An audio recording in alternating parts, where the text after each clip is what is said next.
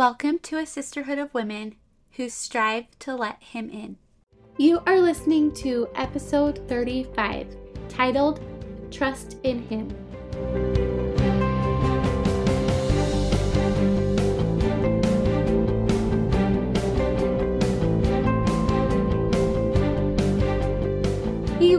This is Kelsie Millay, and I'm your host here on the Let Him In podcast, where my intent is to have these episodes full of thoughts, impressions, and ways for you to easily let God into your everyday. Hello, friends. So, if you follow along over on my Instagram at guided.co, towards the end of January, I shared that through one of my prayers, I had the impression that I needed to take Instagram off of my phone. Initially, I am not gonna lie, I questioned it. I use Instagram a lot for guided and for getting the word out there more about the Hear Him Journal specifically.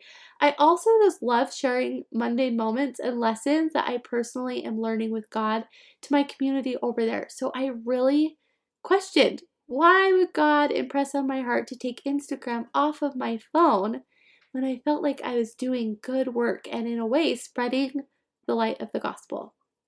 Well, it only took a few minutes for me to feel this prompting very strongly, enough that no matter the logic or not logic I had in my mind, I knew I needed to follow through. So within an hour of that prayer, Instagram was deleted off of my phone. And it was scary, and I honestly felt sick about this situation because I have been pouring my heart out into that page and I didn't want to lose momentum, if I'm being completely honest. I didn't want to, quote unquote, upset Instagram and the algorithm. Which I say that now, and I'm like, Kelsie, what the heck? Upset Instagram, really? But in a sense, that's honestly how I felt. Trusted me and not the world. Those were the words I wrote in my journal that day.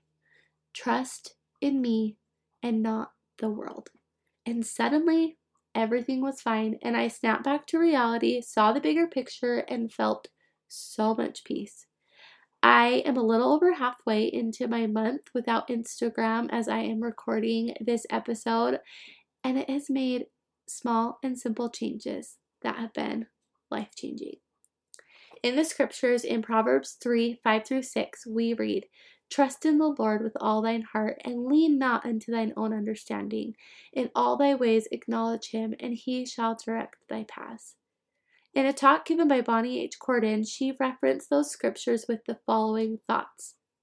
This scripture in Proverbs comes with two admonitions a warning and a glorious promise.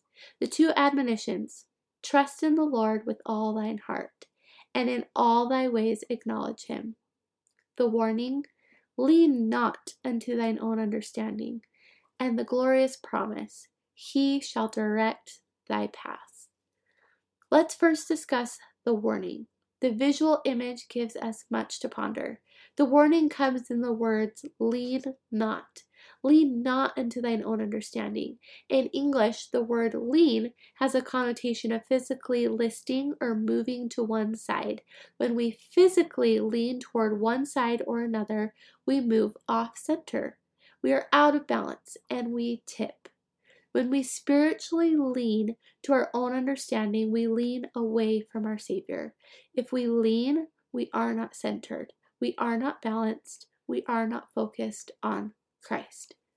We must each ask, How do I keep centered and lean not unto my own understanding? How do I recognize and follow the Savior's voice when the voices of the world are so compelling? How do I cultivate trust in the Savior? May I suggest three ways to increase our knowledge of and trust in the Savior? I am going to summarize these three points and we'll have her full talk linked in the show notes if you want to read the entire thing, which it's gold. So, the three ways she suggests to increase our knowledge of and trust in the Savior. First, we can come to know the Lord and trust in Him as we feast upon the words of Christ. For behold, the words of Christ will tell you all things what ye should do. Second, we can come to know the Lord and trust Him through prayer. What a blessing to be able to pray to our God. Pray unto the Father with all the energy of heart.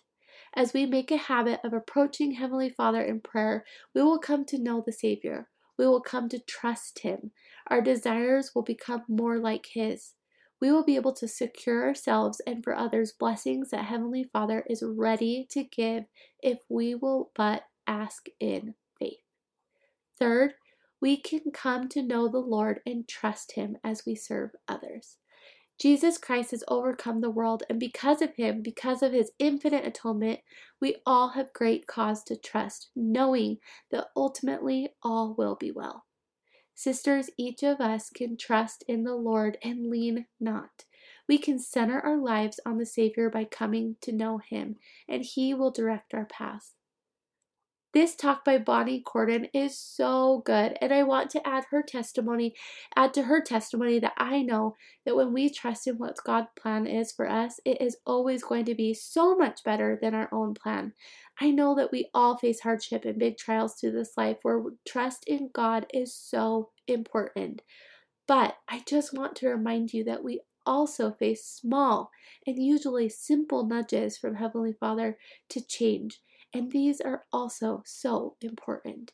When we make change, it can be uncomfortable, but it's in the discomfort where we find growth and become more like Christ. Today's thought I would just encourage you to actually pray for ways that the Lord would want you to change.